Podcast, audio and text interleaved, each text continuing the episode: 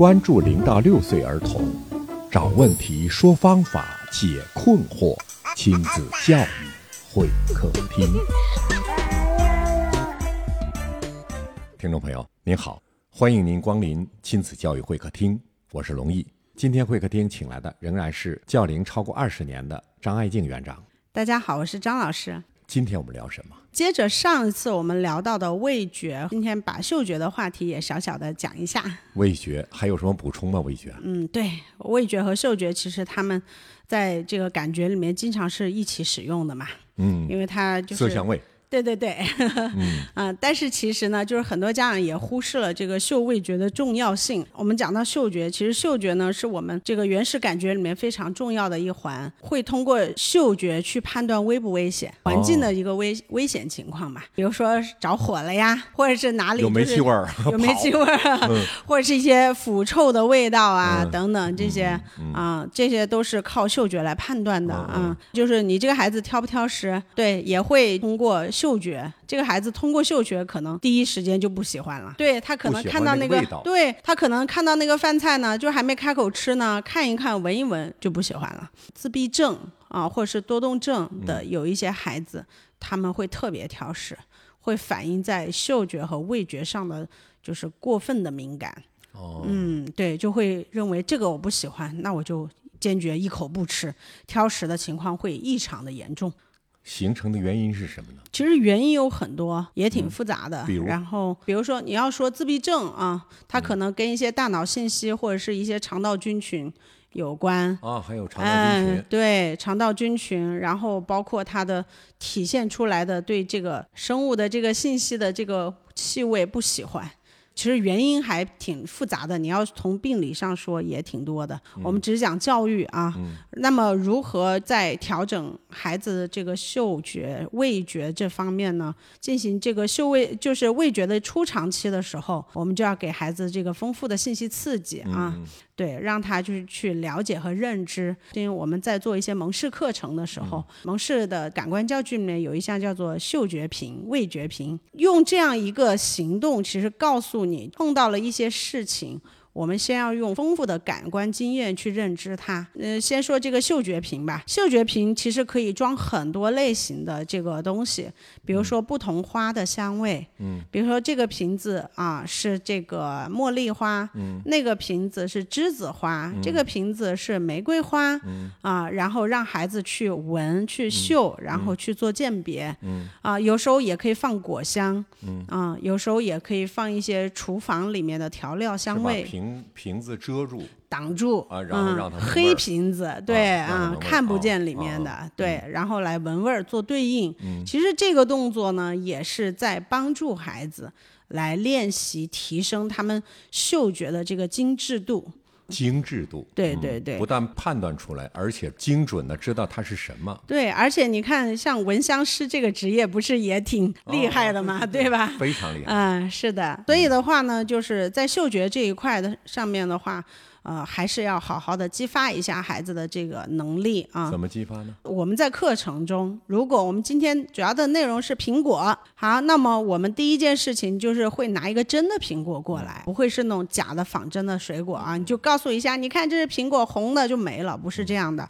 我们会给孩子先传一遍，你说，你看这个苹果是红的，是圆的，没错。然后你放到鼻子前面去闻一闻。啊，去闻一闻它是什么气味的，是任何东西都是啊，先闻一闻是什么气味的。好的，那闻了之后呢，我们再把这个苹果切开。啊，切开再闻闻里面又是什么气味的？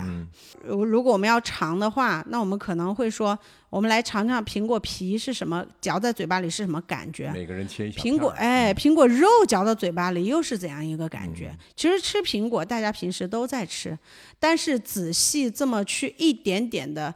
就好像在搞科学研究一样，一小部分一小部分的分给你的话，孩子会觉得，哎，这个东西好新鲜，我从来没有这样做过，挺好玩。嗯，这个家长在家里也可以仿效啊，并且嗯举一反三。家长不用做的这么固化，但是家长可以怎么做呢？比如说，呃，我们一般来说，厨房对于孩子来说都是要呃就就要注意发生引力的地儿。呃。对孩子来说是很有吸引，但是对于家长来说是挺危险的，又有火啊，又有水，就开水什么的，挺可怕的啊。厨房教育也是孩子家庭教育中的一个重要的环节。比如说，我们今天买了一兜子菜，我们都每一个都可以让孩子去闻一闻。比如说，你今天你这一篮菜里面有西红柿、有洋葱、有芹菜啊，有莲藕等等这些不同的菜，嗅觉实验，嗯，对你都可以去闻一闻啊，你这个。闻闻洋葱，哎呀，洋葱这个表面上闻好像还好，但是切开闻之后就觉得哎有什么表现？呃，这个芹菜啊，你闻一闻，你喜不喜欢芹菜的味道？有的孩子说，嗯，芹菜闻起来不好闻，臭臭的。啊，但是我一炒起来，哎，又觉得特别香啊，等等这样的，比如说臭豆腐啊，等等啊啊，榴莲啊，这些气味浓烈的。还有呢，如果我们想孩子的这个嗅觉更精致化的话，其实也要去闻一些气味不浓烈的。认真的去判断，通过生活教育就训练了他对嗅觉的这种敏感性和精致度。是的，这个有好处呢，就是也对孩子预防挑食也有好处。那直接的作用就是预防挑食。就是我们就是最初的目的也是希望就是孩子接触的面更多，他也会更接受。我记得有一次我们做了一个做了一个水蔬菜类的出场，呃，我们在感官课上面用了莲藕。嗯呃，苦瓜、芹菜、洋葱，然后还有青椒，让孩子把整个蔬菜都闻了一遍。闻了一遍之后呢，再把它切开，观察这个蔬菜里面的。这个里面的构造，孩子又觉得很好玩儿啊！它里面是这样的啊，要么是一层层的，有的是一个洞一个洞的啊啊，然后那个芹菜还拉丝儿，因为这些蔬菜其实都是可以生吃的。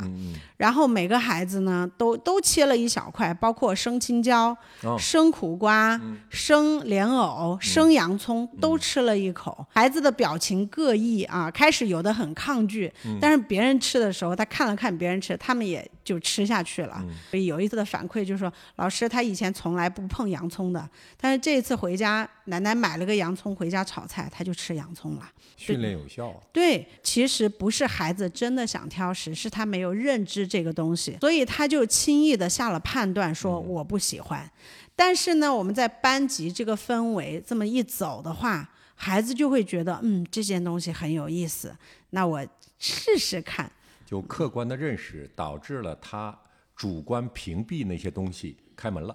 是的，孩子挑食的一些不吃的，但是你又觉得他挑食不好的这么一些情况，那么我们不妨从孩子的兴趣开始着手去引导他。兴趣引导，比如说我们刚刚讲的家庭生活中的一些琐事，可以让他做。比如说奶奶买了菜，你和奶奶一起来摘菜。啊，然后呢，我需要你，我给你一把安全的小刀，你帮我把这些洋葱都切成小丁儿。啊，如果你怕辣眼睛，我可以给你戴个眼镜儿。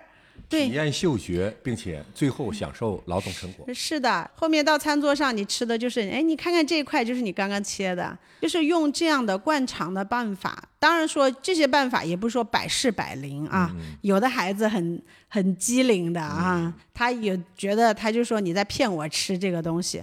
所以呢，其实像这样的游戏越小做越好。好因为孩子大了呢，他就有一定的，他还是有一定的成见在里面的。就是你有些东西，你你需要花时间去潜移默化，但是年龄越小的孩子，你越这么说，他接受程度会越来越快。嗅觉体验，并且在这个过程当中。也培养了他的劳动品格。对，是的。所以厨房教育、家庭教育中的这个厨房教育很重要。所以我也推荐各位家长不要怕麻烦，还是要把这个厨房教育在安全的情况下好好的实施一下。能连接起来了，嗯，培养劳动品格，让他参与，并且嗅觉，最后到餐桌上味觉都体验了。是的，嗯，很好，一个综合的效果。好，听众朋友，今天我们的话题呢就聊到这儿。